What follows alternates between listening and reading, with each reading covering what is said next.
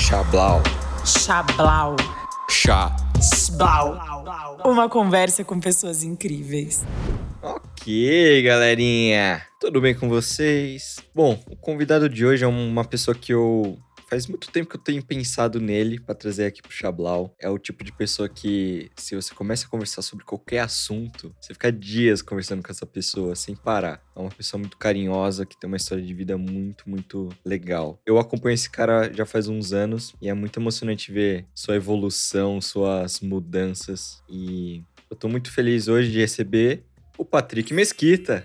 E aí, galera? E aí, Leozinho, beleza? Obrigado pelo convite. Valeu mesmo. É. E não é só você que me acompanha, né, também. Eu te acompanho também há bastante tempo. E é muito legal você ter falado que você pensou em mim um tempo, porque eu também estava pensando em você há um tempão aí. Tudo sincronizado. Tudo sincronizado. Bom, para quem não te conhece, dá, fala um pouquinho do seu contexto atual, com que você trabalha, onde você mora, como que é? Cara, eu sou Patrick Mesquita, né? É assim que o pessoal me chama. Eu sou editor assistente do UOL, eu sou jornalista, trabalho numa equipe de hard news Uhum. Lá todo mundo me chama de Pat. É curioso, então a galera me chama de Patrick, assim, é bem engraçado. Uhum. Hoje eu moro no Alto da Lapa, mas meu coração é da Zona Leste, onde eu nasci e fui criado.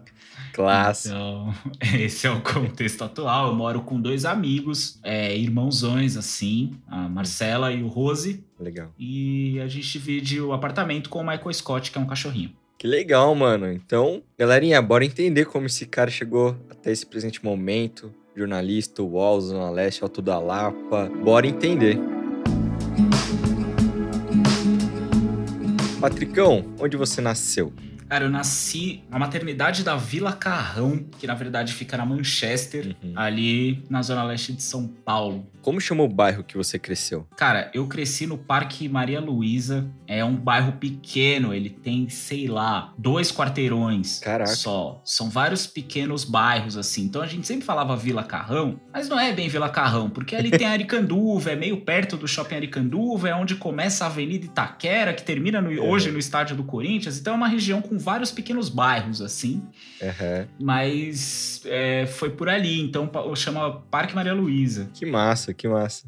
Como chama a rua ali da, da sua primeira casa? Você lembra? Lembro, Rua Ministro Barros Pimentel. Olha Cara, nunca vou esquecer. Como que era essa rua, assim? Era uma rua larga, é, sem saída? Como que era? Não, cara, era uma rua, é assim, é uma rua comprida até, uhum. mas era é uma rua tipo muito, era uma rua muito tranquila, uhum. né? Eu acho, eu lembro muito de tranquilidade, não é aquela rua que fica passando carro, uhum. sabe que tem barulho de carro, é uma rua muito tranquila, assim, e ela tinha muita coisa, é muita coisa tipo pequenos comércios, assim, sabe? Tinha uma oficina, aí tinha um salão de cabeleireiro do Chiquinho. Que foi o cara que cortou o cabelo da galera lá do bairro. e aí, uma rua bem tranquila. Eu lembro muito de tranquilidade, assim. Era uma que rua demais. bem tranquila. Que da hora, mano. E como era o nome dos seus amiguinhos na infância, assim? Bem pivete ainda. Ah, cara, meus amigos de infância ainda são os meus amigos de hoje, né? É, curiosamente, eu tô falando da rua, por quê? Porque quase todos moram lá ainda. Uhum. Então fica aquela coisa de casar, constrói em cima do, do da casa da mãe. O puxadinho. Ou então, é, o puxadinho, ou então não sai saiu do bairro, mora com a mãe, tem amigos que moram com a mãe. Agora que começou a sair mais, assim, a galera começou a sair mais. Uhum. O pessoal que casou e foi morar ali na Vila Prudente, outro foi morar no Cangaíba. Uhum. E assim vai. Mas é, meus amigos, putz, eu lembro muito, são os até hoje, assim, o Bruno, que na verdade é Jabá. os apelidos são os melhores. É, os apelidos são os melhores. Aí tem o Felipe, que, putz, ele descobriu muito cedo que ele tinha diabetes, né, cara? Caraca. E o apelido dele virou diabético. então, tipo, camisa de futebol, assim, do time do bairro, ele é diabético na, na camisa, não é Felipe. É, aí, putz, o Tiagão, o Miltinho, o Danilo, que depois ganhou o maravilhoso apelido de covarde. É um belo apelido também. Quem mais? Assim, cara. Muito bom. O Celão, que veio uma galera depois, mas esses que eu citei primeiro, o, e o Fabinho, assim, Jean, esses caras são muito assim, cara, a gente brincou junto a infância inteira. Caraca. Inteira. Então, tipo, Aí foi crescendo irmão, nascendo irmão de um, tipo, o Tiagão teve o Gustavo e o Vitinho, que são mais novos, e hoje eles saem com a gente. Com... Saem não, né? Porque estamos num contexto aí de pandemia. Mas convivem com a gente e, fizemos muitas coisas juntos também. Então, meio que assim, o bairro cresceu no mesmo lugar. Uhum. Então, meus amigos de infância ainda são temos contato muito forte hoje. Que demais. E você tinha um apelido? Cara, na verdade, os apelidos eu tive, mas assim, tinha os apelidos meio que aquelas coisas que não pega, né? Que é uma, uma parada com conotação meio racista, ah, preto uhum. tal. Mas depois foi o apelido que ficou mais forte e que tem gente que me chama até lá, assim, se eu andar lá, tem gente que me chama assim hoje é Patrunks. Patrunks? Por quê, cara? Porque eu viciado em Dragon Ball Z. que da hora. Viciado, assim, de comprar revista para saber o que ia acontecer. Tinha muito, né? Revista Herói. Uhum. Tal. Aí eu comprava as revistas e só falava de Dragon Ball, cara. Minha vida era Dragon Ball. e aí eu amava o Trunks, assim, que putz, é um, é um personagem favorito, assim. Tem o um boneco dele até hoje, três bonecos dele, na falta de um. E aí a galera me chamava de Patrunks, deram uma chipada, acho que assim, no nome. Uhum. E ficou. Se eu andar hoje lá, tem amigo que me chama de Trunks até hoje, assim. Que demais. Você falou Dragon Ball e você acompanhava outras HQs também, outros desenhos? Como que era essa, a sua relação? É, a minha infância foi com TV Manchete, né? Então ali tinha muito Jaspion, Changerman, Flashman, que eram essas, essas coisas. E aí chegou, cara, eu lembro muito de Yu Yu Hakusho uhum. e Cavaleiros do Zodíaco, assim. Eu não saía da frente Caraca. da TV. Eu, eu, acompanhava, tinha revista, tipo, adorava a revista do X-Men. Uhum. Mas só que aí, cara, tipo, com o tempo eu fui me apaixonando mais pelo anime, que só vi descobrir depois que era anime, que era desenho japonês. Criança não faz essa distinção, né? Uhum. E aí eu comecei a gostar muito, muito mesmo. E foi foram os desenhos que me acompanharam, assim. Dragon Ball tem uma história muito longa, então, né? Sim. E seguiu adiante para pré-adolescência, adolescência, até vida adulta, né? Tal. E é isso. E olhando para trás, e até hoje, né? Acho que imagino que você continua gostando. Por que você gosta? O que te faz ler e assistir? O que, que você sente, assim? Cara, acho que era o enredo. É, tem um negócio que ele não é tão lúdico igual um desenho infantil normal. Uhum. Ele tinha um enredo, tipo, é, uma história mais de mais complexa até. Eu gostava muito. E o Hakusho fala sobre inferno, sobre vida após a morte. Caraca. Tem um monte de crenças, né, envolvidas. Mas eu lembro que eu gostava muito da história. Era, não, era, não eram heróis tradicionais, como a gente tá, né, de superpoderes, como X-Men, o Ciclope que aperta lá, Mutante, ou então Homem-Aranha, sabe, o Superman. Uhum. Era, uma, era um enredo mais relevante. Mas com o tempo eu descobri o que me chamava atenção tinha fim. A história chegava no final. Eu nunca gostei de histórias que não tem um fim. Uhum. Então, se você. Eu adorava, tipo, sei lá, X-Men Evolution, né? Que foi um, um X-Men mais novo, assim, mas não tem um final. Uhum, é, Caverna do Dragão não tem um final. É, não o, tem mesmo. O Homem-Aranha clássico não tem um final. É, X-Men não tem um fim. E então, tipo, chegava numa parte do desenho, sei lá, todo dia, TV Globinho e tal, uhum. assistindo o negócio. E aí, quando você vê, volta do começo. Tipo, Mano, ou os episódios fora isso. de ordem. não, é, não é muito chato. Cara, eu, eu juro pra você, eu tenho uma história com Avatar, além, além da Yang, Yang e, cara, eu adorava. Eu achava lindo, assim. Até eu voltei a assistir recentemente. Só que, cara, chegava numa, em uma etapa, assim, que voltava tudo. Só que meus amiguinhos que tinham TV paga continuava, né? Então eles sabiam a, o final, assim, né? E daí, eu, mano, eu quero saber. E, tipo, naquela época não tinha essa coisa de spoiler, né? Eles falavam uma coisa ou outra, mas, tipo, mas eu queria assistir o final e não tinha como assistir. Exato. Não, quem tem. Eu tenho 34, né? Então quem viveu a época da TV TV Manchete, vai se identificar, porque o Cavaleiros do Zodíaco chegava até a Casa de Leão, uhum. que era o Seiya contra a Ioria, e aí a coisa, tipo, voltava do começo, não tinha mais episódios na manchete. Então eu lembro assim que ficava. Chegava na Casa de Leão já era uma tristeza, porque a gente sabia que ia voltar. Nossa, e aí eu lembro da primeira vez que passou adiante, assim, foi tipo. Nossa comemoração de um gol. É, e não tinha spoiler, era, não tinha como saber a programação, era tudo muito rústico, né? Sim. Assim, e ainda mais lá na Zona Leste de São Paulo, criança, né? Tipo, não tinha mesmo, como não tinha internet, né, na época pra isso. que demais.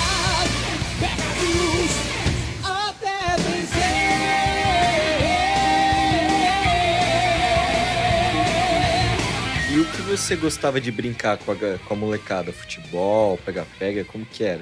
Cara, de tudo, na verdade. A gente brincava muito de polícia e ladrão, brincadeira clássica Clássico. Né, na periferia de São Paulo. Cara, muito futebol, beleza. Eu lembro muito da gente jogando bola, Uhum. mas eu lembro da gente jogando vôlei, porque assim, na frente da, da casa que eu nasci, tinham dois postes, um de frente pro outro. Uhum. Então, a minha mãe, uma época, ela comprou uma rede de vôlei pra minha irmã. Caraca. Então, assim, se você comprava uma coisa pra uma criança, meio que todas usufruíram, né? Tipo, era, era bem assim. Uhum. E aí, a gente, como um poste era de frente pro outro, a gente amarrava a rede lá, pegava as pedras, desenhava a quadra com a pedra no asfalto, assim, batendo, e jogava vôlei. Uhum. Então, tipo, aí passava o carro, tipo, levantava pro carro passar, levantava a rede e tudo mais, assim, mas passava pouco carro na rua. Uhum. Então ficava muito. Eu lembro de gente jogando vôlei bastante, polícia ladrão, pulando corda, bastante, pulando bastante corda. Mas o que eu- uma coisa que marca assim mesmo de brincar é o tênis. Caraca. Por quê, cara? Porque o tênis eh, foi a época do Guga. Sim. né? E aí a gente queria muito jogar tênis. E não tinha como jogar tênis, cara. Não, tinha- não tinha quadra de tênis, assim, nem perto Raquete. raquete, nem nada. Aí o que aconteceu? Um belo dia, todo mundo já meio que sabia. Como os amigos são muito próximos até hoje, um gostava de tênis e já todo mundo meio que gostava por assimilação. Uhum. Então, ah, um dia pintou, vamos jogar tênis? Vamos. Eu não sei exatamente, eu não vou lembrar exatamente como nasceu, mas pegamos a rede da minha irmã, descemos ela É. nos postes, ao invés de ficar em cima como uma rede de vôlei, descemos elas nos, nos postes como uma de tênis e pintamos a, a- a quadra de tênis, assim. Muito E bom. aí todo mundo pegou a tábua de carne da mãe pra jogar tênis na rua, assim. era- Eu nunca vou esquecer da galera com a tábua de carne mesmo, porque não tinha raquete, ou então aquela raquete de plástico que você batia na bolinha, não acontecia nada, você tinha que sentar a mão. Mas todo mundo sabia as regras, assim, e... Uhum. E foi muito divertido, eu lembro muito disso, assim.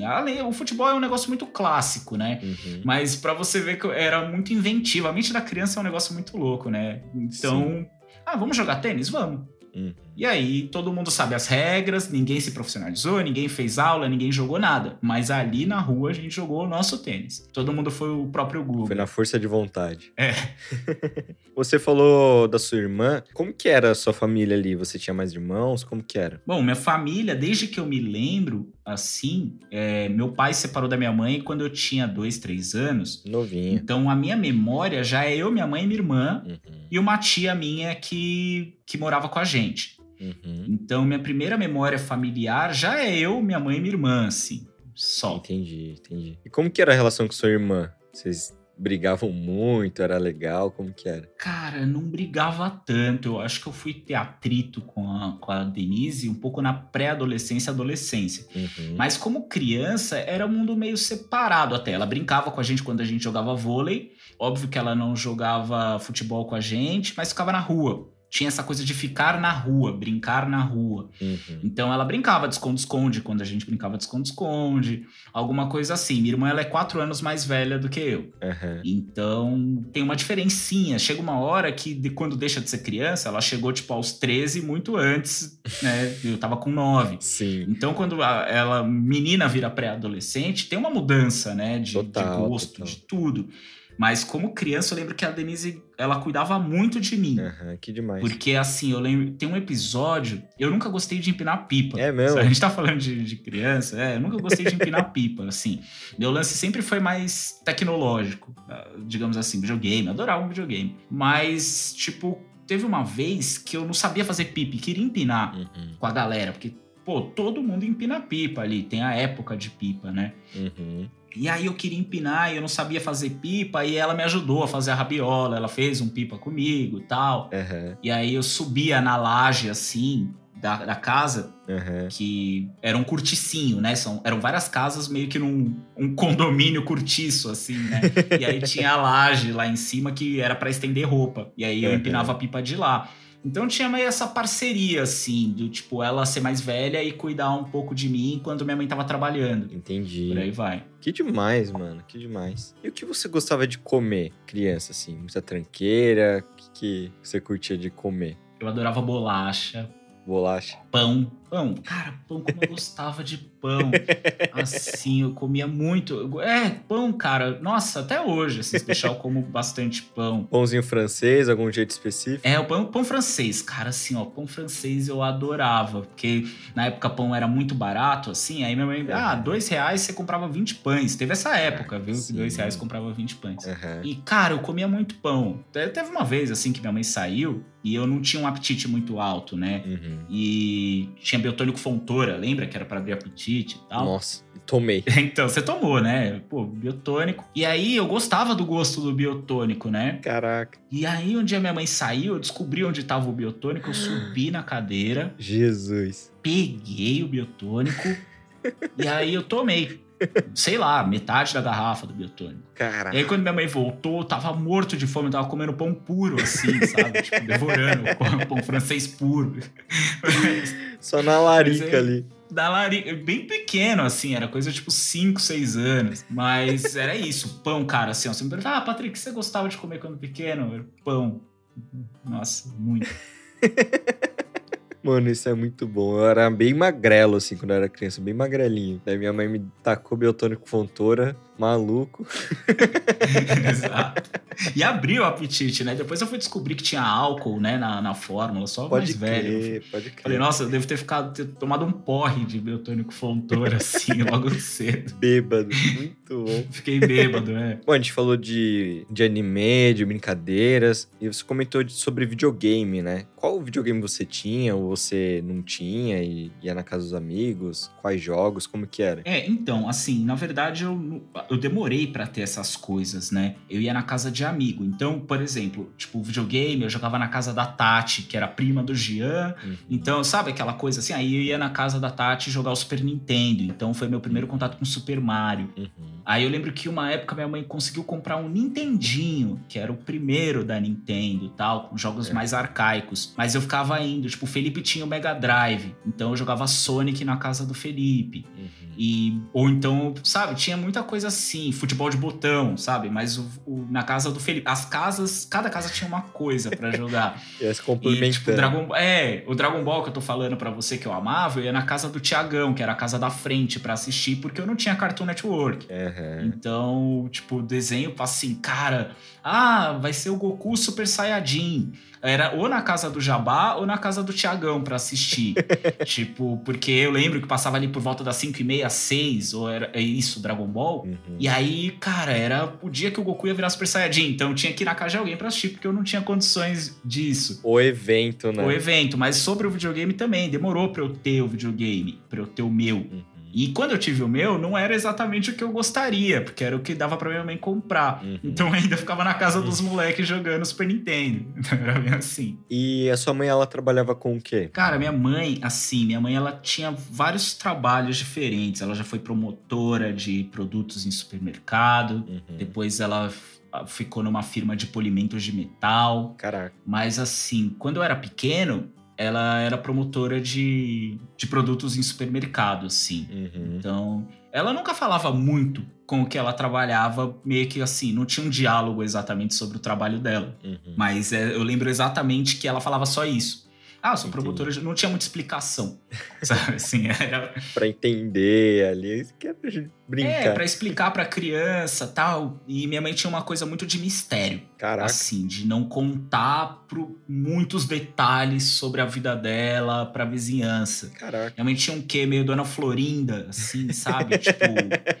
Não se junte um gentalha. É, não gentalha, mas, tipo, sabe um negócio meio. Tipo, um ar mais eu não, sabe, eu não gosto de ficar falando muito da minha vida. Você pode ver que na vila ninguém sabe muito sobre a vida ali, né? Fazendo alusão com o Chaves, sobre a Dona Florinda, sim, né? Sim, Então entendi. minha mãe tinha meio que essa coisa. Então, uhum. eu e a Denise, a gente não tinha muitos detalhes da vida da minha mãe também. Mas, enfim, é, eu, eu, sobre o trabalho dela, que eu lembro mesmo, era isso: promotora de produtos em supermercado. Com o seu pai, você continuou conversando com ele, continuou vendo ele depois da separação? Como que era essa relação? Cara, na verdade, assim, é, como meu pai era separado, eu não tinha contato. Nenhum. Uhum. Zero. mas ele pagava pensão, então, tipo, eu vou falando exatamente o que eu vou lembrando, assim, né? Sim, sim. Mas aí teve um dia que ele apareceu na porta de casa, comigo já um pouquinho mais velho, uns 9 anos, 10. Uhum. Sabe quem eu sou? Aí eu lembro de eu dar uma bugada, foi meu primeiro encontro consciente com meu pai, assim, né? Caraca. Eu falei, nossa, é meu pai. Aí eu fui correndo pra contar pra minha mãe, mas meio assustado, sabe? Assim, eu nunca tinha visto, só por foto. Uhum. E assim, aí, aí a gente se conheceu um pouco mais. Eu tinha um irmão por parte de pai, que era o David. Uhum. Aí ele me levou em Guarulhos, que era onde a família dele morava. A gente começou a ter um pouco mais de contato. Ele me levava em shopping, porque eu amava shopping, né? Você gosta É de shopping? Eu adorava. Criança é ver, tipo, dar uns rolê fliperama. Pô, no shopping tem o quê? Fliperama, amigo. Total, Então, total. Jogava fliperama. Uhum. E aí eu tive um contato maior com ele. Mas assim, até hoje a gente não se fala muito. Não se fala, não, se fala muito, se fala nada, Uhum. na verdade, assim. Mas o contato com ele foi terminar por volta dos 18 anos, que foi quando ele conversou comigo pra falar que ia parar de pagar pensão, mas sempre num papo mega amigável, assim. Que legal. Tipo, teve uma coisa muito legal, que ele era separado da minha mãe, mas minha mãe não ficava fazendo a, a a nossa cabeça contra ele. legal, que importante. Tipo assim, ah, vai lá com ele, vai dar um passeio e tal. Ficava desencanado. Então, assim, e eu não tive mais contato com ele desde os 18 anos. O que eu sei é, esse daqui é, agora que você falou, né, que eu- ele me mandou uma mensagem no Facebook ano passado, me achou assim, não sei como. E, cara, mas eu decidi não retomar o contato, assim. Uhum. Talvez eu retome, mas eu não respondi a mensagem até agora. Tá lá, eu ainda preciso resolver essa história comigo mesmo. Tá lá marcado como não lido. né? É, tá marcado como não lida. É, ele me mandou uma mensagem. Pô, filho, e aí, como é que tá? Tal, que Deus te abençoe e tudo mais. Só que eu não, eu não respondi ainda. Hum. Quem sabe quando eu vou responder e tal. É. É, isso é uma decisão a ser tomada. Vai no seu tempo, né? É. Entendi. Cara, como que era na escola? Você curtia a escola? Era mais da zoeira? Como que era? Bom aluno ou não? Nossa, eu era muito bom aluno, assim, né? Aham. É, muito bom aluno. Tipo, de ficar na frente, quietinho, estudar. É mesmo? tal. É, eu era bastante. No bairro, assim, a, a, rua terminava na pré-escola, no prézinho, que nós chamávamos, né? A rua que eu morava já terminava num prézinho e do lado tinha a escola Sérgio Millier. Uhum. Que era a escola onde todo. E ela ia da primeira até a oitava série. Então, meio que todos meus amigos fizeram esse circuito: prézinho, Sérgio Millier, oitava série, e aí fazia o colegial em outra escola pública. Aham. Mas eu lembro muito de eu sair do Sérgio Millier, porque minha mãe não gostava da escola, Uhum. E pro Júlia Amália, que era uma outra escola que fazia da primeira à quarta série. E aí eu tenho memórias ótimas dessa escola, porque, putz, eu estudava bastante, tinha atividades fora, tipo fanfarra, eu toquei na fanfarra da escola. Qual instrumento? Era corneta em Fá que eu tocava. A Caraca. corneta tá na casa da minha mãe até hoje, ela ficou comigo. Aham. Ainda então eu tenho um pouco da técnica de bucal, de, de fazer sair som, né? Não sei tocar. Que demais. Mas, enfim, é uma coisa que eu aprendi, assim, na escola. Que legal. E tinha alguma matéria que você mais curtia, assim? Gostava muito de geografia, mas eu gostava mais por causa da professora. Eu não lembro o nome, mas ela me passava uma sensação incrível. Que demais. Gostava muito da aula de geografia mesmo, assim. Aham. História eu também gostava.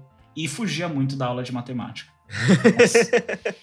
Pelo amor de Deus, eu detestava, cara. Era surreal, assim. Mano, é muito, é muito curioso que fazendo Xablau, né? Às vezes eu caio nessa pergunta. E, cara, é, eu diria que, sei lá, 70, 80% das pessoas respondem que gostam, gostavam de história. Eu acho muito curioso, porque não é uma coisa que fica muito no nosso dia a dia, mas quando a gente para pra lembrar, mano, era muito legal estudar Egito, as guerras e tudo mais, e fica um negócio adormecido, assim, né? Essa, essa curiosidade, né? Fica, eu acho que talvez tenha uma coisa de mexer com o imaginário Sim. da criança, história e tal. Entendi. Geografia, eu lembro de eu ficava imaginando o mapa, olhando os mapas. Como é que será isso aqui? Nossa, como é que será ir pra esse lugar? Zero noção de distância e tal. Mas eu lembro de eu ficar muito encantado de ver mapa. Eu gostava muito do Atlas. Eu lembro Caraca. que tinha um Atlas em casa. É. Então eu ficava abrindo o Atlas, olhando o mapa, sabe? Decorando, assim, capital Uhum. e tal. Tipo, era uma coisa que eu gostava. Mas eu acho que talvez a história tinha muito do lúdico. Eu gostava mais do de imaginar. Sempre gostei muito de imaginar, imaginar coisas, imaginar fatos. Tipo, e é por aí vai, assim. Que demais, mano.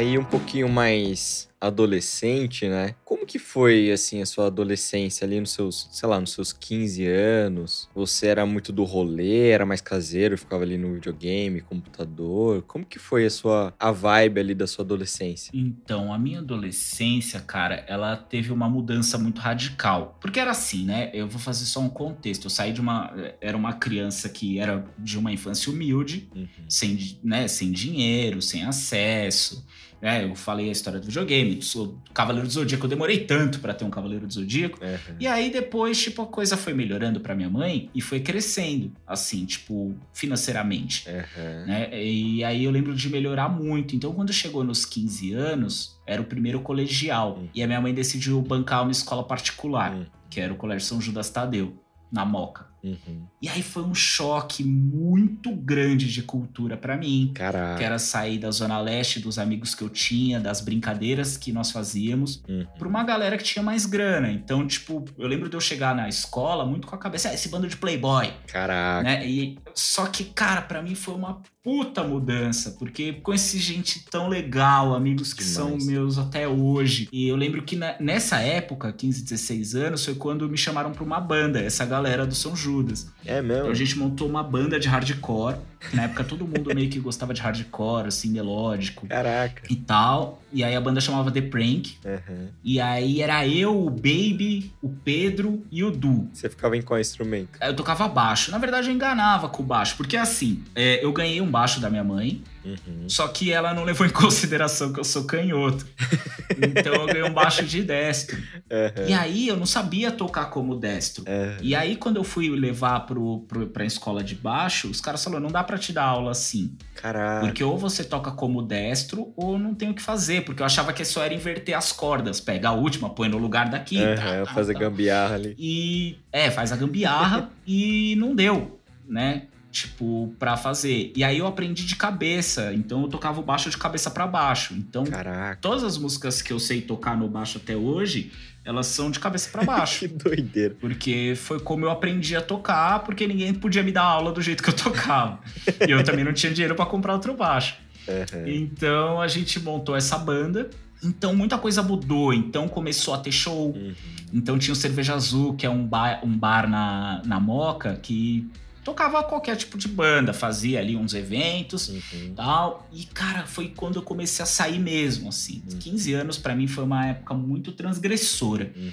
Então, aí comecei a sair, fazer rolê. Cara, meus amigos também iam junto. Uhum. E aí minha mãe já tinha uma saveiro, ela metia todo mundo na saveiro, cara, aquele bando de moleque na, na caçamba, sabe? Assim, tipo, com, com o amplificador que eu tinha para levar pro Cerveja Azul para tocar. Uhum. Então, tipo, foi quando eu comecei mesmo a ter contato. Aí eu saía mais. Uhum. De dia, sim, óbvio, era computador. Tipo, eu jogava muito o Championship Manager, que é um, um né, um o popular CM, assim, que é um jogo que você é o técnico do time. Uhum. E aí eu ficava fazendo isso o dia inteiro, tocando baixo, fora a escola, né? Uhum, Mas pode ver que a escola já não era uma prioridade aqui pelo, pelo que eu tô falando. e aí. E aí, cara, eu jogava muito CM com o Jabá e com o Tiagão, uhum. que assim, eram os brothers que iam jogar junto. E aí de baixo, e depois começou essa época de rolê. Então toda sexta tinha um show, um lugar para ir. Uhum. Aí por aí vai, até eu começar a ir no Hangar 110 com 16 anos e ver as bandas que eu gosto até hoje, tipo Dead Fish, CPM 22. Caraca. Por aí vai. Entendi. Mas foi assim, cara. Essa época foi muito transgressora. E aprofundando um pouquinho mais esse assunto sobre música, qual foi o momento que você começou a se afinizar mais? Foi lá na fanfarra? Foi antes? Foi alguma música? Falou, mãe, quero aprender a música. Qual, qual foi esse momento, assim? Como que foi? Desde pequeno, cara. Assim, eu queria tocar bateria, mas aí minha mãe não tinha condições uhum. de me colocar pra, pra tocar bateria. E eu gostava muito de música, eu gostava muito de pagode, né? Porque minha mãe ouvia a Rádio Cidade. Que demais. Então, é, que, quem é dessa época vai lembrar da Rádio Cidade de São Paulo, assim, que era muito grande, era a rádio que tocava uns pagode. Então era Raça Negra, muito vinil do Raça Negra. Uhum. É, depois que eu fui descobrir que Raça Negra também é da Zona Leste, lá da Vila Ocuné, pertinho de casa. Que legal. Também. Mas eu gostava muito de música. Muito, muito, muito mesmo. A minha irmã também. Uhum. Mas aí, com 13 anos, 14, a Denise começou a gostar de rock. E eu já era do pagode. E aí eu lembro que nessa época a gente começou a ter diferenças uhum. de gosto, assim, sabe? Ela gostava já de Planet Ramp, de Metallica, é, e eu ficava meio transtornado, porque eu só gostava de pagode. Mas foi ali que começou mesmo, assim, desde pequeno eu tinha um contato muito grande com música, queria aprender, mas não tinha como. Mas também depois eu não fui estudar, mesmo com condições, assim. Mas beleza, esse, esse é um outro papo. Uhum. Mas é, é isso, assim, foi nessa, nessa época que eu comecei a me afinizar desde pequeno. Entendi, entendi. Até então, seja criança ou adolescente, você meio que sabia o que você ia querer fazer de profissão, assim, ou ainda estava nebuloso? Como que foi essa, uhum. esse processo até decidir fazer uma faculdade de jornalismo? Dando aqui um spoiler, né? É, na verdade, assim, vamos lá, Léo. Pelo que eu lembro, tinha muito. Eu achei Bigman, mundo de Bigman, e eu falava que queria ser um cientista. Muito bom. Ah, quero ser um cientista. Mas, pô, não é, criança, zero compromisso com os fatos, né? Assim, né? Uhum. E aí eu fui crescendo e eu treinava futebol na adolescência também, né? Eu treinava numa escolinha São Paulo Center, uhum. que era também ali mais na Vila Carrão mesmo. Uhum. O que aconteceu foi, eu gostava muito de esporte. E com o tempo eu gostava muito de assistir mais o esporte do que jogar. Caraca. Tinha um time do bairro, meus amigos formamos um time do bairro, uhum. que é o uhum. Clubinho do Careca. E a gente começou a jogar com 14 anos na Várzea. Então jogava com um cara de 30 anos, Nossa. já tomava umas boladas, eu jogo no gol, tomava umas boladas nada a ver. Nossa. Com 15 anos eu tava tomando umas pedradas no peito, mas enfim. Mas teve uma época que eu comecei a gostar de assistir jogo, de entender jogo né? E eu queria ter algo a ver com esporte, assim, uhum. né?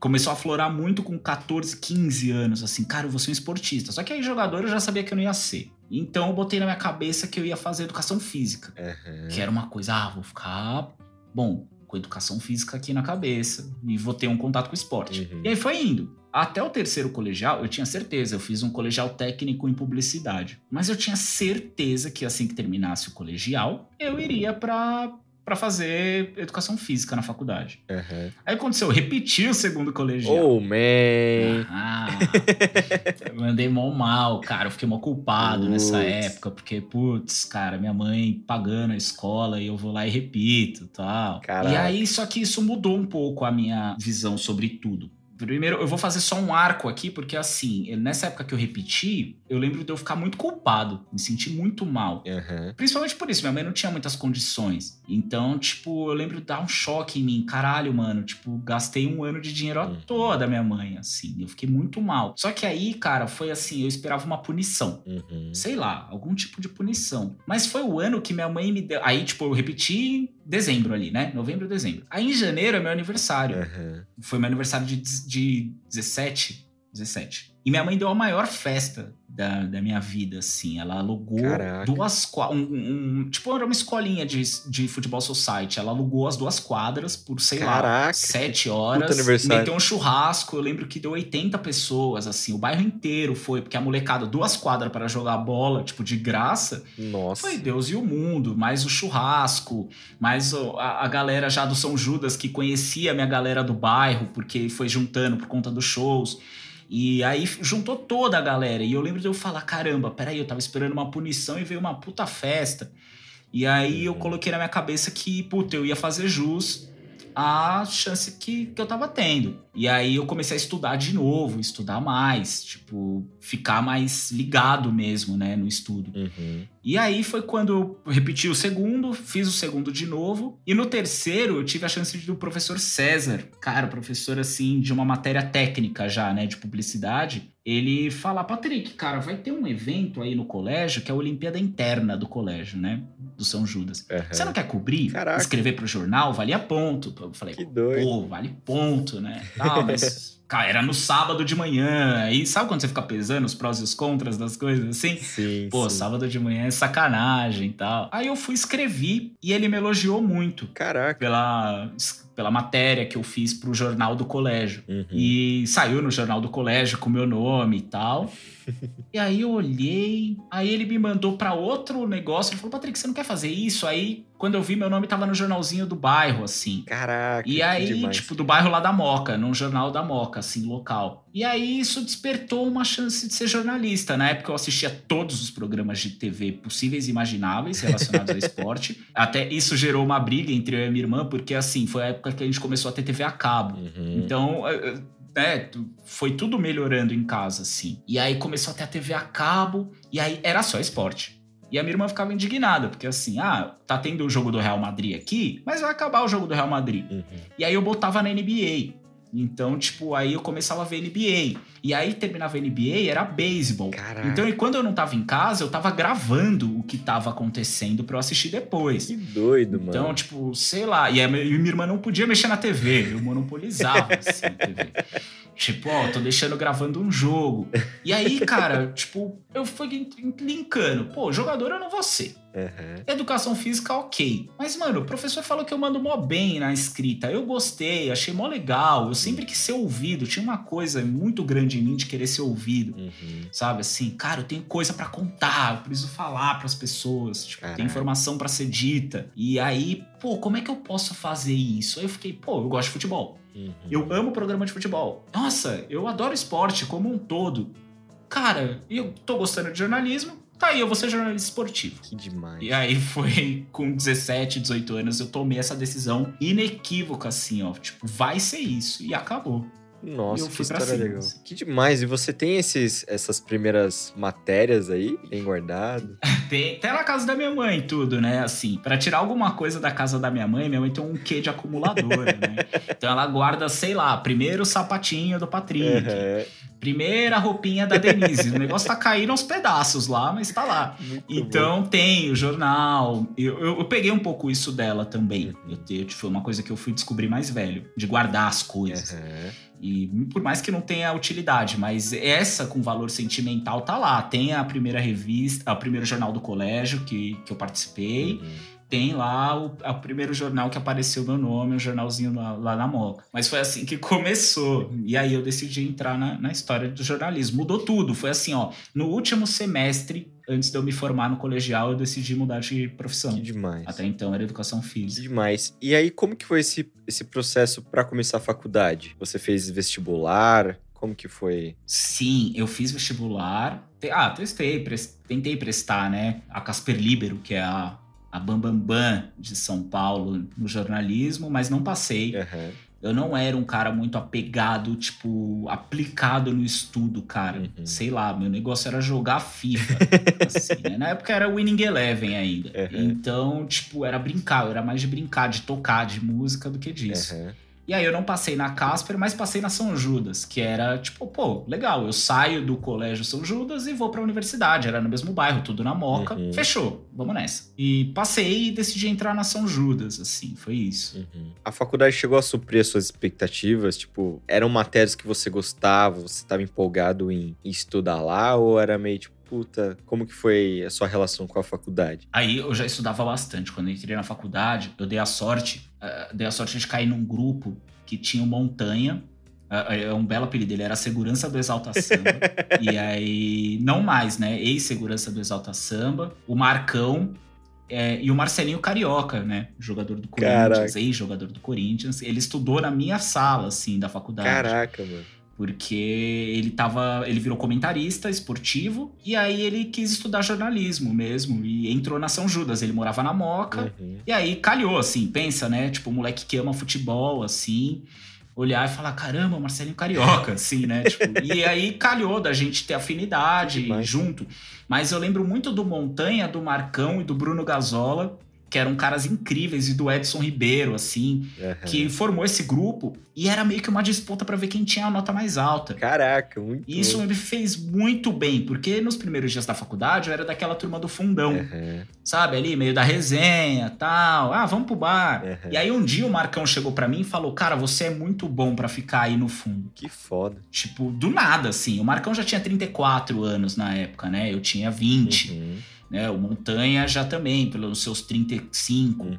Então os caras, tipo, vieram me dar um come mesmo, assim, tipo, cara. pô, você é, é bom demais para ficar aí desperdiçando, cara. Tipo, Nossa, que incrível. Foca. E aí, mano, eu fechei com eles, e aí era uma disputa doida para ver quem tinha a melhor nota na faculdade, assim. E, e nisso, cara, era só nota alta. Eu lembro que o primeiro exercício de TV, que era de fazer de reportagem, como se você tivesse é, de repórter, a nota máxima era 2. E todo mundo falava que a professora não dava 2 para ninguém. Nossa. Aí eu lembro que foi o Montanha, porque era Alexandre o nome, né? Aí o Montanha foi o primeiro, tirou 2. Caraca. Aí o Marcos, o Marcão foi lá, tirou 2. E eu com P era o último. Aí eu fui e tirei 2 também. Caraca. E assim, eu lembro que nem todo mundo tirou dois na sala, uma galera tirou, outra galera não. Mas eu lembro que a gente ficou, tipo, muito. Viu? Aí, ó, mano. É, que um tirou dois já tava zoando o outro, sabe? Assim, aê, tipo, meio que numa, bom. numa Nossa. zoeira. Que foda, mano. Então, tipo, era bem assim. E isso formou um grupo forte, né? Tipo, a gente tirava notas altíssimas e foi assim até o fim. O grupo não se desfez, é, nós fizemos o TCC juntos e nos formamos juntos e sempre com Uhum. a nota lá no alto. Então na, na faculdade eu virei um nerdaço. Só que aí no quarto ano deu uma afrouxada, já é. O quarto ano é mais enrolação mesmo, assim. Dava pra fazer em menos tempo a universidade. Uhum. Aí a gente. Aí eu fui pro bar, eu já tava com a universidade garantida. Aí, segunda a sexta eu tava no bar com os Cara. caras. Saía mais cedo da aula, já tava formado, Uhum. sabe? Assim. Aí só que eu, eu fiz isso. eu Aproveitei a faculdade já na reta final. De aproveitar, né? Aproveitar de sair, de curtir o clima. Muito bom. Nessa, ne- nesse período da faculdade, você tava full time estudando faculdade ou você tava trabalhando, fazendo outras coisas também? Não. Nesse período de faculdade foi um período muito louco, porque isso tudo é muito doido como o dinheiro manda, né? Assim, controla a vida de alguém Uhum. Durante muito tempo. Então foi uma época que, assim, minha mãe teve um período de pouco dinheiro, Uhum. né? Bem pouca grana. Um período muito ok Uhum. de grana. E eu lembro que eu aí tinha a camisa do Real Madrid já. Caraca. Tipo, comprava na Centauro, sabe? Nossa. Tipo, 150 reais uma camisa do Real Madrid eu já tinha. Uhum. E depois teve uma queda brusca, assim, de novo. E foi meio que nessa época da faculdade. Então foi quando eu comecei a trabalhar. Eu não trabalhava até então. Eu, eu fui o último dos meus amigos a começar a trabalhar. Isso foi até motivo de chacota várias vezes. O Ere, que é um brother meu, me zoava muito por eu não trabalhar. Caraca. Porque eu só estudava. Então, minha irmã e minha mãe que trabalhavam já. Minha irmã já queria mais ser independente e a minha mãe mantinha a casa. E eu era o vida boa, digamos assim, Uhum. né? Que não, não trabalhava, só estudava.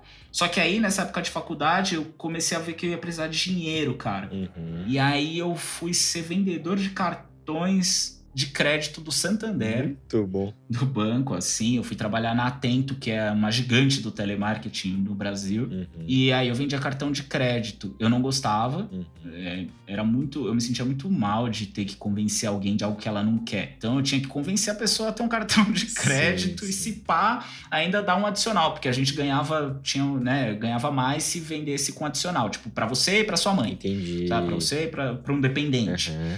Então, mas eu lembro que eu ficava me sentindo muito em conflito, era muito, era muito triste, assim, pra mim. E aí pintou uma chance que, assim, tudo começou numa piada racista, na verdade, preconceituosa. Eu tinha dread Uhum. nessa época e eu tinha o dread, tipo, grande já, assim, tava, tipo, quase na cintura meu cabelo. Eu fiquei 16 anos sem cortar o cabelo. Caraca, um tempão. É um tempão, um tempão. Comecei com aquelas trancinhas de rapper. Uhum. Aí foi crescendo, foi crescendo, eu decidi fazer o dread e deixei, aí ficou até a cintura. E aí eu lembro que uma vez teve uma palestra do Maurício Kubrusli, que era da, da Globo, assim, repórter do Fantástico, lá na São Judas. E um dia, um dia antes, ou nesse próprio dia, o Montanha, que é um dos meus melhores amigos de faculdade, falou que eu nunca ia conseguir um emprego bom com o cabelo que eu tinha Caraca. com cabelo grande, de dread, tipo, eu tinha uma visão mais preconceituosa em relação a isso. Uhum. E aí eu lembro que aquilo me marcou muito, né? Assim, tipo, foi muito triste. E aí eu decidi provar que ia dar. Uhum. E aí nessa, o João Barbosa, que era outro camarada da, da, da mesma turma, falou: Ó, Patrick, tem uma chance numa rádio pra fazer boletim de Fórmula 1. Você quer participar? Uhum. E aí eu fui, e aí eu larguei a, os- o, o Santander lá, né, atento, Uhum. e fui, fui trabalhar de graça, cara, mesmo sem grana, Caraca. com a minha mãe sem grana, com a minha irmã, tipo, ajudando na casa. E foi uma época muito difícil. Teve a cabo cortado, às vezes cortava a luz, cortava o telefone. Caraca. E sem o nome na, na lista da, da universidade, tipo, então meu nome não tava nem mais na lista de chamada. Caraca. E assim, tipo, porque minha mãe não pagava meses a universidade. Então Sim. eu era um aluno fantasma. Eu tava indo, mas eu não tinha acesso às notas e tal. Uhum. Nem ao portal de, de ver nota na época. Uhum. Então, tipo, eu comecei a, a me tocar que eu precisava de dinheiro. Uhum. Então, assim, não dava só para estudar. Só que aí eu fui trabalhar de graça, cara. Tipo, fiz o, contrário ainda. dobrei a aposta, uhum. na verdade. Tipo, Sim. dobrei a aposta no que eu queria. E aí eu fui trabalhar fazendo boletim de Fórmula 1 na equipe do Washington Luiz. Uhum. Cara, ele foi essencial, assim, ó, essencial. Ele foi foda mesmo, assim, um cara muito. Nossa, imagina o aprendizado nisso. É, porque ele bancou sabe, assim, a gente não ganhava nada, todo mundo fudido, ele também sem grana, uhum. e a gente fazia o programa na rádio, uhum. e, tipo, rádio sem ninguém ouvindo, rádio de pequena expressão, assim, sabe? Uhum. Mas ele falava, ó, sempre tem alguém te ouvindo. e aí, tipo, ficava pilhado, sabe, para mostrar. Aí eu fui me desenvolvendo no rádio. Uhum. Então, foi assim, eu trabalhei muito tempo de graça enquanto eu estava na faculdade, uhum. para ver se dava algum, algum fruto. Essa foi a. Esse foi o plano. Entendi. E o que rolou depois? Bom, eu continuei com Washington e eu ficava muito mal, porque. Ah, tem, tem umas histórias que são meio loucas, né? Assim, eu tinha que mandar o boletim de rádio, eu tinha que ligar na rádio e falar com o Rogério Batom. É, o nome era muito bom, né? Rogério Batom, pra ele gravar uhum. meu boletim. Então eu ia lá, metia o vozeirão, sei lá. Ah, Fernando Alonso hoje ganhou o grande prêmio da, de Mônaco, sabe? Assim, tipo, aí eu fui aprendendo a impostar voz como rádio. Entrar e, naquele tipo, arquétipo, né? Comunicativo. É, entrar no arquétipo. O César Sabino, que era da equipe também, ele era um repórter meio Gil Gomes. Uhum. Então, o São Paulo hoje vai treinar com, sabe? Tipo, ele fazia um, um ar assim, eu ficava vendo qual que era o jeito de, de fazer. Mas aí o Washington bancou essa equipe ele ficou com a gente o quanto deu, todo lugar que ele ia, ele levava a gente. Uhum. Aí ele conseguiu concessão para uma rádio de bairro, que era Dalila FM, na Vila Dalila, na, na Zona Leste. Uhum. E levou essa equipe. Caraca. A gente fazia transmissão de jogo por tubo, sabe? Tubo que eu digo é assim: você tá vendo na TV, mas tá falando aqui. Que é como a galera tá fazendo na pandemia, né? O pessoal não tá indo pro estádio, eles assistem o um jogo na TV e vão narrando. Entendi. Pra passar pras pessoas. É assim que funciona. Tipo, a Globo hoje faz isso. Uhum. O pessoal não tá indo no estádio, eles ficam num, num estúdio, o jogo fica passando para eles o sinal uhum. e eles narram pro Brasil inteiro pelos que eles estão vendo da TV. Entendi. Então era meio que assim a transmissão também pra gente. Uhum. E, cara, era muito assim, cara, aprendi tanto, Léo, tanto. Mas de postura profissional. Eu nunca vou esquecer onde é que o Washington entrou na rádio e tinha um currículo pisoteado. E ele falou: Quer saber? Eu vou entrevistar essa pessoa. Caraca, que incrível, mano. Tipo, ele pegou o currículo do chão, assim, e aquilo me marcou muito, assim. Era um cara muito coração, paizão de tudo, sabe? Assim, que demais. E foi isso, assim, fiquei com ele um tempo. E aí pintou uma chance de eu participar de um processo de estágio no Playoff, que era um site de basquete. Aí eu fui, uhum. aí ganhava os seus 400 ali. Depois eu consegui um trabalho mais para frente numa outra empresa que fazia conteúdo de futebol pro R7, pro portal R7 da Record. Uhum. E foi indo assim, engatinhando. Até que o Bruno Gazola, que é um camarada da, da, do jornalismo, me chamou para terminar o estágio. Eu precisava de um estágio assinado. Uhum né, para me formar. E aí ele me colocou na Vican, que era uma empresa que era dona da TV Rock, que é uma web TV. Uhum. Ele me indicou, eu entrei para trabalhar com ele. E, cara, puta, foi uma experiência muito legal. Mais uma vez eu conheci gente pra caramba. A TV Rock fechou, fiquei na Vican, que era a empresa. E de lá, cara, assim, eu, eu vou contar com o que, que mudou de verdade, né? Sim. Que assim mesmo. Que eu, eu fui pro Rock in Rio em 2011 e eu tinha feito um processo seletivo no Terra. Uhum. Como que eu descobri esse processo seletivo no Terra? Mais uma vez, ali sem trampo, né? Só com a TV Rock ganhando ali um, um dinheiro ok de estágio. Eu decidi fazer pós-graduação em jornalismo esportivo na FAAP. Bom, a FAAP, para quem não sabe, ou quem não é de São Paulo aí estiver ouvindo, é uma das faculdades mais renomadas de São Paulo, ricas. Sim. O negócio parece um castelo em Genópolis, bairro super nobre. Uma puta faculdade. E aí eu lembro, uma puta faculdade. Aí eu eu vi a grade de professores e vi, pô, aqui quem vai dar aula é o Flávio Gomes. Eu amava o Flávio Caraca. Gomes, que era da ESPN Brasil. Sim. Ah, Murilo Garavello, que na época era editor de esporte do UOL. Uhum. Era só gente fera de professor. Aí o que, que eu pensei? Pô, eu não tenho grana, mas assim, eu vou ter contato com esses caras. Quem sabe se eu mandar bem no trabalho, lá nos trabalhos de pós, eu não tenho a chance, um deles não me chama, me indica, pelo menos é um contato, uhum. né? E aí eu fui entrei na pós, eu lembro o meu primeiro dia na FAP, cara, eu olhava assim, mano, era outro mundo. Tipo um barato meio maluco no pedaço, quando o Will chega na casa Sim. do tio dele, assim, do tio Phil. Caraca. Eu lembro de eu olhar, era outro mundo, assim, era, era um mundo surreal para mim, assim, era um negócio que não cabia na minha cabeça. Eu lembro do primeiro bar, as pessoas falando, um amigo falando que passou o Réveillon no, nos Estados Unidos com o show do Jay-Z. Nossa. Aí o outro falando quantos jogos já tinha visto da NBA. E eu cara, o máximo que eu conhecia era São uhum. Paulo, Morumbi, Sim. sabe? Assim. E eu ficava. Era outro mundo. Uhum. E aí, cara, o que aconteceu? Eu fiz. Pintou um e-mail do Terra, beleza. Eu fiz o processo seletivo e fui pro Rock in Rio, assim, né? Uhum. Curti o Rock in Rio.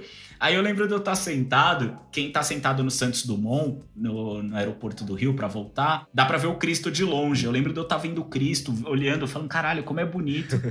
E aí foi o Anderson me ligando, que era editor-chefe do Terra, falando: Ó, oh, eu tenho dois meses para você. Uhum. Para cobrir o Pan-Americano de 2011 pelo Terra, para fazer é. na redação. Aí eu tinha um trabalho CLT na Vican uhum. e tinha dois meses no Terra. Aí o certo, né, novamente, é ficar na, na zona de conforto ali, né? Tipo, pô, o dinheiro tá garantido, eu já não tava mais. se eu parasse de trabalhar, uhum. eu fui dobrei de novo, pedi demissão, fui pro Terra, sabendo que ia ser dois meses. Esses dois meses viraram seis, porque depois não podia mais ficar com frila por mais de seis meses. Eu fui indo bem, fui indo bem, aí eu saí do Terra, aí me chamaram pra ESPN, porque um cara do Terra me indicou, e aí foi embora. Vai assim, na indicação. Tipo... Eu, eu até pensei agora, eu tô tentando lembrar, eu acho que teve um Chablau, que eu acho que foi com o Rafa Costa. Ele é editor de publicidade, um puta editor, tem um podcast que chama Sala de Edição sobre edição de vídeo, pós-produção.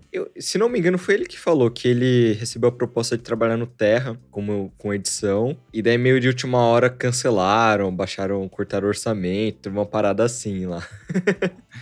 Então, cara, é, é, é, isso, assim, que foi, foi indo dessa forma. Uma forma muito leve, uhum. uma forma muito tranquila, assim, tipo, minha carreira foi dando certo porque tinha uma coisa dentro de mim que ficava com aquilo que o Washington falou, tem alguém te ouvindo. Cara, demais. E eu ficava com isso também, do tipo, cara.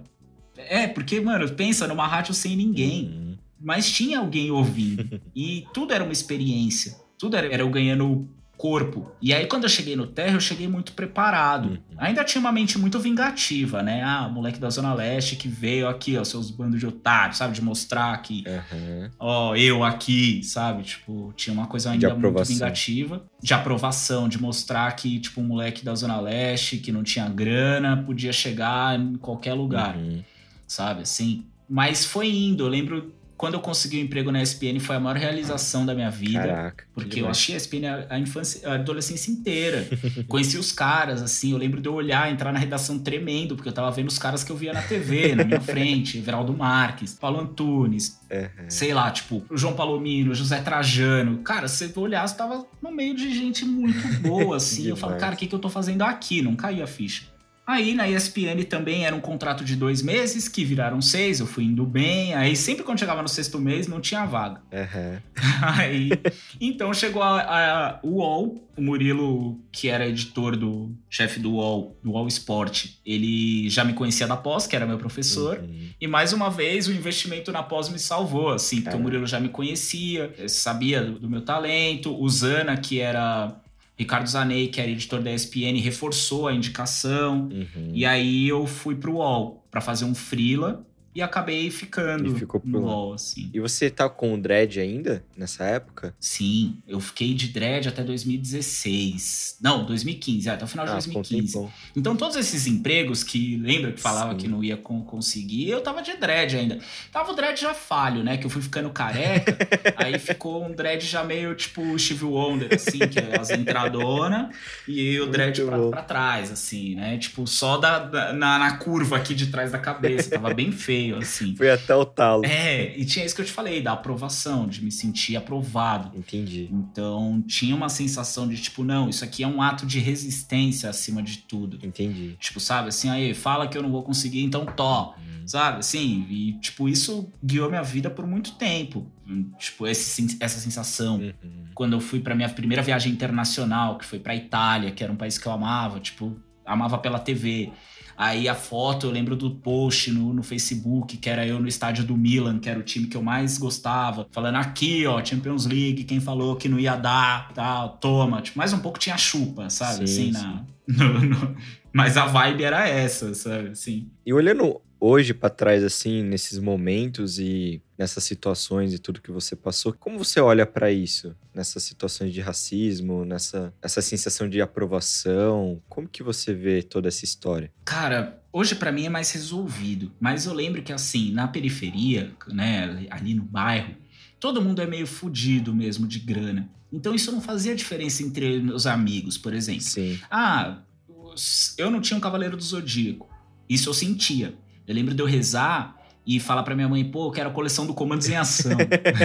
eu rezava pedindo Comandos em Ação. Uhum. Mas não ia ter o Comandos em Ação. Então, tipo, mas todo mundo tava meio que no mesmo barco. Então não tem muita diferença. Uhum. Por mais que na escola fique aquela coisa, tipo, sou... isso na escola tinha muito, macaco. Aí minha mãe me ensinava a dar uma resposta, tipo, também preconceituosa, tipo, pra rebater. Mas não mexia tanto, porque no fim das contas ainda tá todo mundo meio junto. Uhum. Eu fui entender isso quando eu tive uma uma namorada, minha primeira namorada, e aí a mãe dela meio que não queria a gente junto por causa da minha cor. Uhum. E aí foi um negócio que eu não sabia como reagir, assim. Tipo, porque você não sabe. Eu gostava muito da menina, mas eu não podia ver ela por causa da minha cor. Caraca. Tipo, assim. Uhum. Era muito assim, cara, mas eu, pô, eu sou mó educado, eu estudo, tipo, eu jogo basquete, eu jogo basquete mó bem. Sabe, eu sou um moleque gente boa, gente. por que que não pode? Tipo, que sentimento é esse? Eu não sabia como reagir.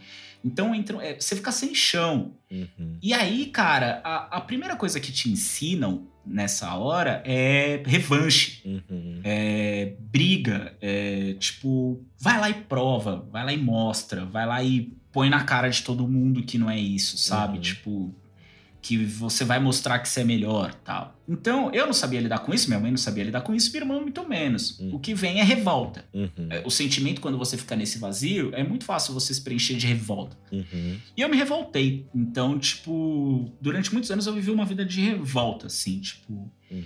Cara, eu vou mostrar que, assim, ó... Não é que eu vou mostrar que nós somos iguais eu vou mostrar que eu sou muito melhor do que vocês. Caraca. Então, tipo, não tinha uma coisa assim, eu não queria passar por cima, eu queria atropelar. Uhum. Sabe? Tipo, mano, quem disse que eu não vou conseguir um trampo bom?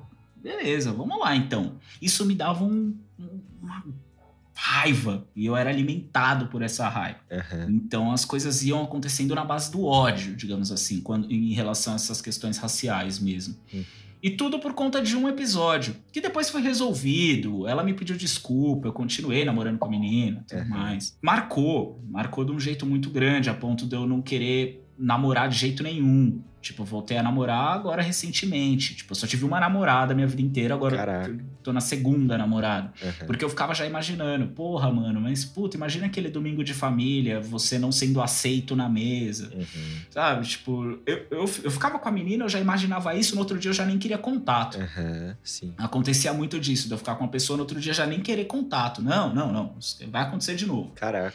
Então você fica muito traumatizado, né? Uhum. Isso foi ser resolvido recentemente, uhum. né? Depois que eu entrei no curso da Verdade Presencial da Coexiste, que eu fui olhar para essas questões. Uhum do quanto a raiva estava me movendo, do quanto isso estava sendo movido por raiva e não por um desejo de, de igualdade, de mostrar que todo mundo é igual mesmo sim, sim. e que não tem diferença. É, foi, era assim. Hoje eu olho para isso com outros olhos. Tipo, teve que ser assim, eu não mudaria nada uhum. tipo, do que aconteceu. É, você aprendeu muita coisa nesse, nesse processo, né? Aprendi muito, muita coisa, cara. E aprendi também que eu perdi muitas relações legais. Uhum. Deixei passar muitas relações legais que poderiam ter sido ótimas, mas por uma imaginação minha de que já poderia acontecer racismo de novo, eu ficava com o pé atrás, uhum. sabe? Assim, ah, não vou nem. Até ainda tenho um bem sozinho, com família dos outros, Uhum. sabe? Assim, tipo, tem um negocinho, ah, vamos lá na casa da minha família já almoçar. Eu ainda tem um, um pezinho meio. hum, Uhum. ah, ah, sabe assim, eu fiz um barulho que é o que eu sinto mesmo, assim, tipo, eu vou. Entendi. Mas ainda passa, é, não passa liso. É um negócio que eu ainda tenho pra resolver, mas hoje é muito mais resolvido. Aham. E conta um pouquinho mais como que foi esse, esse momento até começar o curso da Coexiste, que, né, pelo que você falou, foi um momento chave dentro disso, né? Como que foi? Cara, na verdade, assim, a, a, a coexiste é um divisor de águas na vida de muita, muitas pessoas, né? Sim. E assim, eu, eu fui ter o meu primeiro. Eu vi a, a Coexiste pela primeira vez em 2014. Marcelo Freire, que era Tuvuca e que hoje é conhecido como Tuves, Grande me, é, ele tava no curso e ele trabalhava junto comigo no UOL. Uhum. Ele me, me falou da Coexiste. A gente tava num restaurante alemão que tinha perto, assim, e era um restaurante com preço mó bom. Uhum. E aí a gente trocando ideia, ah, tal. Aí ele falou, eu lembro de eu falar, um negócio meio Matrix. Ele é, mas não, sabe? Assim, quem tá começando o curso também não sabe explicar muito bem o que que tá sentindo, né? Sim. E aí ele me falou, eu falei, ah, um dia eu vou. Sabe aquele um dia eu vou, tipo, Aham. ah, mano, tipo, assim, um dia eu vou. Mas, ah, vamos tomar um café na minha casa? Eu É, vou. vamos Sabe marcar. aquele convite Famoso que vamos você fala assim? É, vamos marcar. É o sim, mas não, né? Aham. E, tipo, beleza, 2014. Aí em 2016 aconteceu muita coisa na, na minha vida. Tipo, eu mudei pra Vila Madalena, que era pra onde eu queria mudar. Uhum. Eu fiz uma cirurgia no joelho, né, antes. Fui morar seis meses com a minha irmã pra me recuperar dessa cirurgia. Eu já queria sair de casa, minha relação com a minha mãe não tava legal. Uhum. E aí eu queria morar na Vila Madalena, porque era onde estavam as baladas que eu já ia. Muito e eu comecei a gostar de coisa, de coisa que eu não gostava antes, cerveja artesanal, Aham. drink. E tudo isso tinha mais na Vila Madalena, então eu queria morar lá. Uhum. E aí, tipo, eu mudei. E aí, tipo, cara, quando eu mudei, a gente deu uma festa de um open house Uhum. fantástico assim no apartamento, foi muito louco, mas eu tive muita, foi um período de muita mudança e eu lembro que um dia depois desse open house na Vila Madalena, eu tive uma crise de ansiedade Aham. e eu fui parar no hospital, eu não conseguia me mexer, foi, Caraca. cara, foi uma sensação muito estranha, tipo, travou minha mão. Uhum. Eu lembro da mulher, tipo, eu chegar chorando no hospital, a mulher perguntar o que que tá acontecendo, eu falei, eu não sei, tipo, eu só chorava, assim, eu não conseguia mexer minha mão. Caraca. E aí, tipo, sei lá, minha irmã ficou desesperada, achou que era derrame, qualquer coisa, poderia ser qualquer coisa. Uhum. E no fim era uma crise de ansiedade que eu tava tendo. E aí eu fui fazer terapia. Eu lembro que a terapeuta falou muito pra mim que eu, tipo, as mudanças eram muito bruscas na minha vida. Uhum. E talvez eu não soubesse lidar muito com isso. Tipo, sair da Zona Leste, Uhum. sai do seu ciclo de amigos, vai pra, pra um novo, Aham.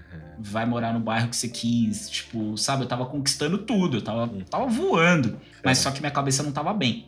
Uhum. Então, um dia já em 2017, eu tava mal, eu não entendi o que tava acontecendo comigo. Eu comecei a me envolver com uma pessoa e aí ela não quis mais. Eu lembro de- disso me colocar muito em xeque, tipo assim, cara, é clássico, né, o exemplo de você tomar uma bota e ficar na bad, Uhum. mas eu lembro que isso me, me colocou muito pra baixo, do tipo, mano, o que que tá acontecendo com a minha vida, velho? Eu trabalho bem, Uhum. eu tô me esforçando, é, eu tô morando no bairro que eu sempre quis, eu já viajei pra Europa, eu já tava, tô no auge, mas eu não, puta, eu não consigo manter uma relação com alguém. Tá, sabe, assim, tipo, tem alguma coisa estranha que tá acontecendo comigo, assim, eu me sentia muito mal. Uhum. E eu- isso me colocou pra questionar, eu ficava me questionando, porra, eu tô mal mesmo, o que que tá acontecendo, sabe? Tipo, quem me viu nessa época não reconhecia, minha irmã ficou muito preocupada comigo, Uhum. meu cunhado, tipo, caramba, o Patrick tá, tá estranho. Uhum. E aí eu vi uma foto do Tuves, mó bem, assim. Vi uma foto dele da oficina de ator da Coexiste, né? Uhum. E ele sorrindo, com um texto mó bonito. Aí eu lembrei daquele papo que ele tinha trocado comigo. Uhum. E aí eu mandei uma mensagem. Falei, ô, ô Tuvuca, e aquele curso lá, mano? Qual é que é, tal? Ele falou, ó, mano, quer me encontrar hoje? E aí eu nunca vou esquecer da disponibilidade dele, assim. Ele foi numa padaria me encontrar no mesmo dia que eu perguntei pra ele. Aham. E aí a gente bateu um puta papo, assim, puta papo. Assim, eu zero entendimento, mas ele já quase tutor, né, da Coexiste, Uhum. já quase três anos de curso. Me explicou muito melhor. do- do- e eu sentia que ele não tava falando besteira, eu tinha muito pé atrás, né? Sim. Aí eu falei, ah, beleza, mano, quero ir. Como é que eu faço pra conhecer ele? Mano, amanhã é o último dia pra ir na, na turma que vai abrir. Senão daqui a pouco só seis meses. Uhum. Aí eu fiquei, caralho, mas amanhã é o dia que eu jogo bola. Eu jogava bola de quarta-feira. Eu falei, quer saber? Eu vou. Caraca. Olha como é que é, né? Eu fiquei pensando entre jogar bola e, e ir na aula. Uhum. Aí eu lembro que eu cheguei assim na Coexiste, cara, e eu encontrei a Prijoli, Uhum. que tinha trabalhado comigo no UOL, mas ela não falava comigo naquela época. Uhum. E é curioso, assim, eu olhava, tipo. E eu via ela muito. Assim, eu achava a Priscila, ó, Pri, mil beijos para você, mas eu achava a Pri muito mala Hum. na época do UOL. Porque o Muito UOL bom. tinha, tinha um ambiente mais seco, assim, Sim, ninguém se sim. cumprimentava muito. E eu não falava com a Pri. Uhum. E aí, cara, ela me deu um puta abraço quando ela me viu no elevador. Caraca. E aí eu falei, caralho, mano, peraí, você não olhava na minha cara e agora você tá me dando um puta abraço, mas era sincero, eu sentia uma sinceridade Uhum. muito grande, assim. Nossa, Pri é incrível, né? E- Eu tenho Chablau com ela aqui também. Pri Jolie. Nossa, é, incrível. cara, ela é incrível, cara, é uma pessoa incrível. Uhum. E eu nem sei se ela não olhava na minha cara também, ou se era eu que não olhava na cara dela. tipo, também com a minha coisa de revolta. Uhum. Mas, tipo, eu lembro que eu senti o abraço dela e eu fiquei muito feliz. Eu olhava, tipo, tinha a Stephanie, né, a, a lindeza na, na entrada, e ela me deu um abraço mó carinhoso. Que demais. Eu falava, gente, e eu senti que era um negócio que não era falso, Uhum. né? Enfim.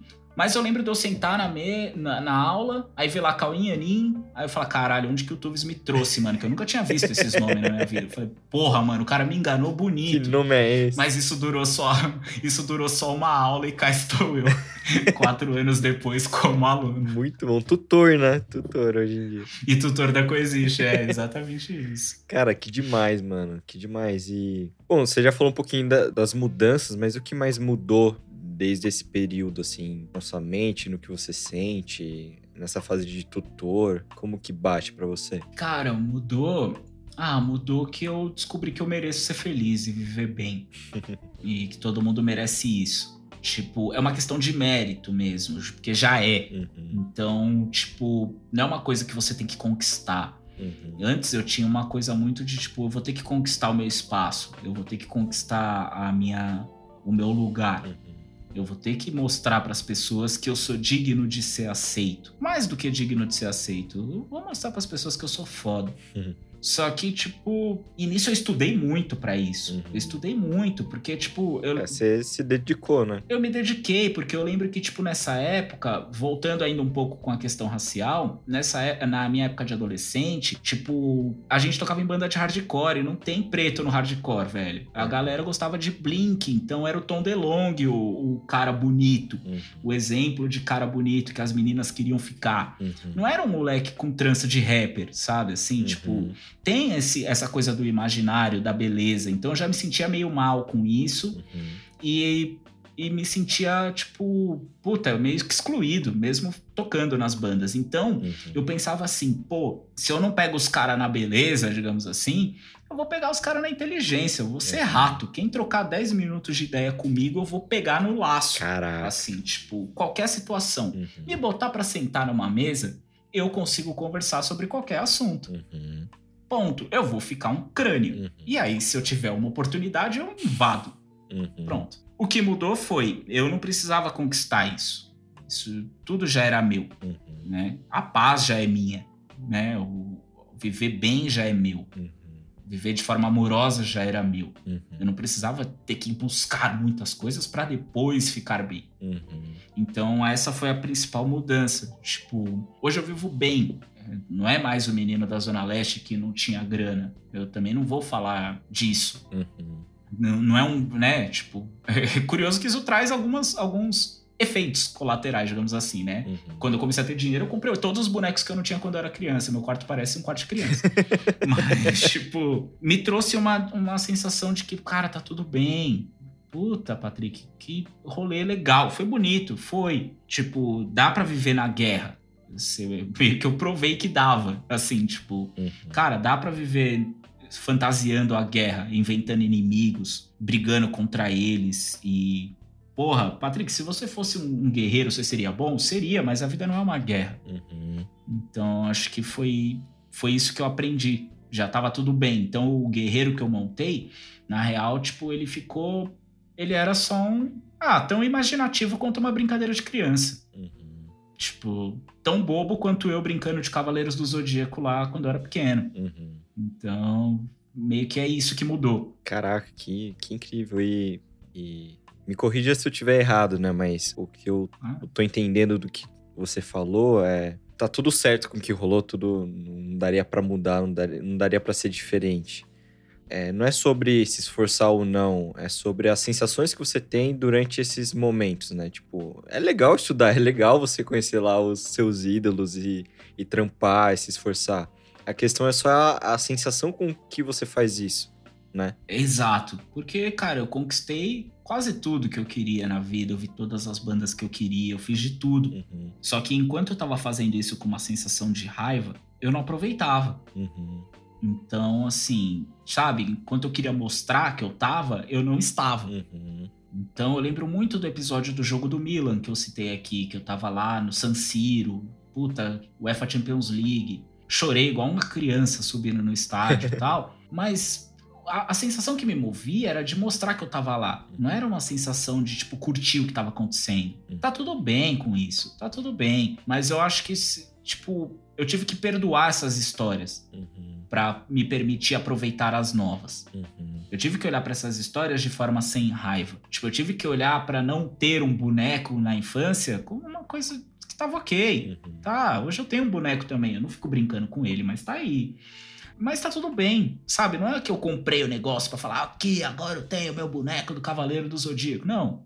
É tipo, comprei porque, puta, tá tudo bem eu comprar também e ter uma lembrança legal. Me leva pra uma, uma sensação de inocência infantil Uhum, e tudo mais. Só que é o que você falou, é, tem uma sensação envolvida. Mas para eu chegar numa sensação de aproveitar, eu tive que perdoar todas essas outras histórias. uhum. A história do racismo, a história de eu sendo babaca com alguém porque eu queria atropelar, né?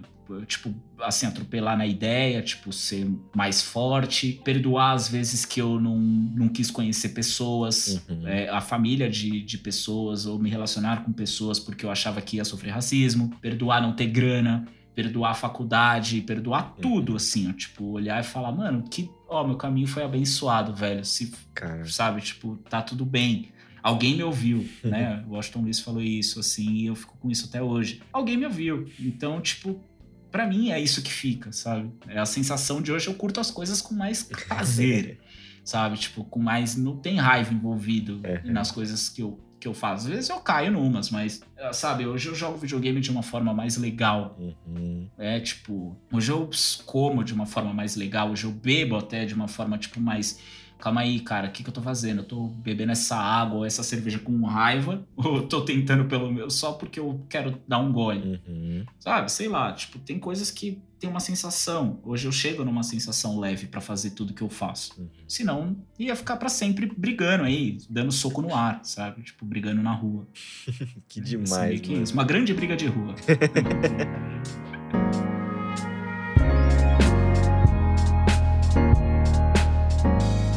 E hoje em dia, você mora com duas pessoas, namora, né? Com a Deb, grande Deb, amo muito a Deb.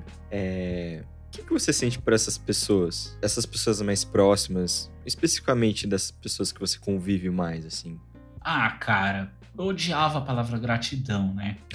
Assim. Ficava muito Odiava. batida, né? Ah, tava muito batida. A galera postava um pão na chapa com, com pingado e gratidão. Pô, mas pôr na chapa É, com tipo- pingada é gratidão não, mesmo, né? pô, não, é, é, é que eu peguei pesado. errou, vai. errou, errou no lá, Um exemplo. pão de queijo, que eu não como queijo. É um pão de queijo com, com um chocolate batido lá e gratidão. Uhum. Aí um pôr do sol e gratidão. E aí por trás, porra, a pessoa ficou fudia Deus e o mundo, assim. Uhum. E eu não tinha um nojo. Nojo é a palavra, assim, de da palavra gratidão. Mas Sim. o que eu sinto por eles é gratidão mesmo, assim. Parece que o jogo virou. Virou, parece que o jogo. Ah! Eis ela, a hipocrisia. É. Assim.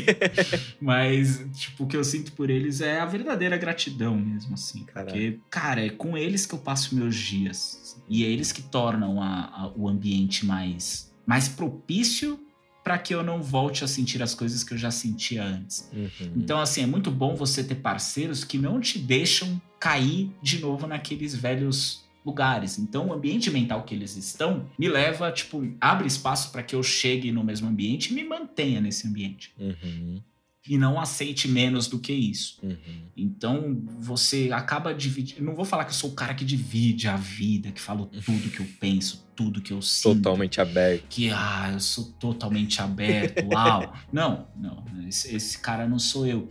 Mas assim, eu prefiro demonstrar o quanto eu sou grato por eles. Uhum. E do que só ficar falando. Acho que a abertura não é isso, Uhum. sabe? Tipo, a abertura para mim é outra coisa. É uma abertura mental mesmo, no ambiente mental. E nesse ambiente a gente é muito aberto. Por mais que a gente às vezes não converse muito, muito, muito, a gente tá contando um com o outro. E eu conto muito com eles, Uhum. sabe? Assim, tipo, muito, muito. Porque senão, cara, puta, eu ia viver num apartamento aí, X, PTO, Uhum. e se eu não tivesse a Deb também junto comigo, eu ia viver as coisas que eu sempre vivi, sentir as coisas que eu sempre senti. Uhum. Se eu não tivesse vocês, assim, você, né, Cauinhanin, tipo, sabe, eu fui passar uns dias agora na casa da Deb, aí tem a Rei, a Bebel, o Pedro, Uhum. e foi um ambiente mó gostoso de ficar, aí tem o Sandes, tem todo mundo, Tuves, e, e todo mundo se ajuda. Então o que eu sinto hoje por eles é gratidão, assim, porque sem eles não ia dar. Só não dá. Né, só não dá. Sem, todo mundo é útil e, e importante na sua vida, sabe? Toda cena é útil, Uhum. toda situação é útil. Mas assim, é muito louco o jeito que eu vivo hoje. E é muito gostoso. Antes não era, não era gostoso, não. Eu achava que era legal, viajando, pá, tirando as fotinhas. Uhum. Mas, puta, perto do que eu vivo hoje, de como eu vivo hoje, se não fosse por eles e com eles, nossa, não, ia rolar. Só, só não ia rolar. Que demais, mano. Cara, considerando tudo que você falou, considerando suas brincadeiras lá, nenenzinho, criança, considerando ah, seus momentos difíceis, as- todas essas cenas conflituosas, considerando todos os seus momentos felizes, aqueles jogos incríveis de basquete que você assistia, se empolgava, considerando todos os milagres que aconteceram com você, as pessoas que passaram pela sua vida, e considerando o momento atual do mundo, as pessoas e, enfim, o que, que você quer falar pro mundo? Cara, se eu pudesse falar, e eu posso, hoje, eu falaria, eu falo mesmo assim, cara, a vida é muito boa pra gente não se perdoar. Caraca. Sabe? Assim, a, a vida é muito gostosa pra gente perder tempo com raiva, Uhum. sabe? Tipo, a vida é muito deliciosa mesmo, assim, pra gente ficar sentindo coisas que não são nossas. Uhum. Mas, assim, cara, fica muito nessa cabe na minha cabeça um negócio do tipo, cara, se perdoe. Porque, no fim das contas, velho, sempre tem alguém te ouvindo. Vai ter alguém te ouvindo. Não interessa se você tá fazendo o podcast, sabe? E vai ter 10 pessoas te ouvindo ou 5. Tem alguém te ouvindo. E se não tiver ninguém, Deus tá te ouvindo. Uhum. Tem alguém olhando por você. Então, cara, só perdoa. Assim, ó. Puta, é preciso perdoar suas histórias para viver novas e mais saborosas. Eu tive que fazer isso e pra mim funcionou pra caramba. Então, assim, não é uma fórmula de bolo, mas eu diria que o perdão é a, é a chave pra gente viver as coisas mais deliciosas que a vida pode oferecer. Caraca. É, galerinha, durmam com essa aí. Bom, mano, acho que você já tá cansado de ouvir isso, né? Mas eu gosto muito de você. Ah, eu também, Leozinho. Foi muito bom ouvir mais sobre a sua história. Já, é, já fui seu tutor, né? Já a gente ficou muito junto, Já. acompanhando aí seus conflitos, suas dúvidas existenciais, né? E é muito bonito ver onde você chegou, o que você vive hoje. Ah, e o quanto você ajuda as pessoas. Com certeza você procura levar isso para as pessoas que você trabalha e a sua família, as pessoas que você convive. E ah, eu acho que eu pego muito pra mim tudo que você falou é, é, você falou meio zoando, mas às vezes tem Xablau que é 10 pessoas escutam, às vezes nem isso, depende muito do convidado, assim, né? Mas, cara, são 10 pessoas, né? são pessoas ouvindo. São 10 pessoas. São 10 pessoas te ouvindo, É. cara. É curioso, como uma lição do rádio, assim, um negócio que parecia ser bobo. Tipo, tem por trás uma mensagem incrível. Porque é Uhum. uma mensagem verdadeira, né? Sim. Então, cara, muito, muito obrigado pelo seu trampo, pelo que você tá fazendo. Obrigado pela sua história. Valeu mesmo, mano. Valeu, cara. Eu que agradeço aí o convite. Foi legal pra caralho. Nós dá um- vontade de só ficar aqui. Caraca, mas Gente, vão lá no Instagram do Chablau, Chablau Podcast, vão ter fotinhas do Dredd, do, do Patrick, vai ter muita coisa legal. Apoiem o Chablau, isso ajuda muito esse projeto chegar em mais pessoas, a, a manter esse projeto em pé. Todos os links estão aqui na descrição e compartilhem, né? Compartilhem com o máximo de pessoas que vocês quiserem. Patricão, quer falar mais uma coisa? Ah, acho que, cara, eu não consegui nem falar, perdi as palavras agora. Assim, chegamos num, num, momento legal. Gastou. Assim. É, só agradecer mesmo. Gastei as palavras. É nóis. Então é isso, galerinha. Chablau! Chablau!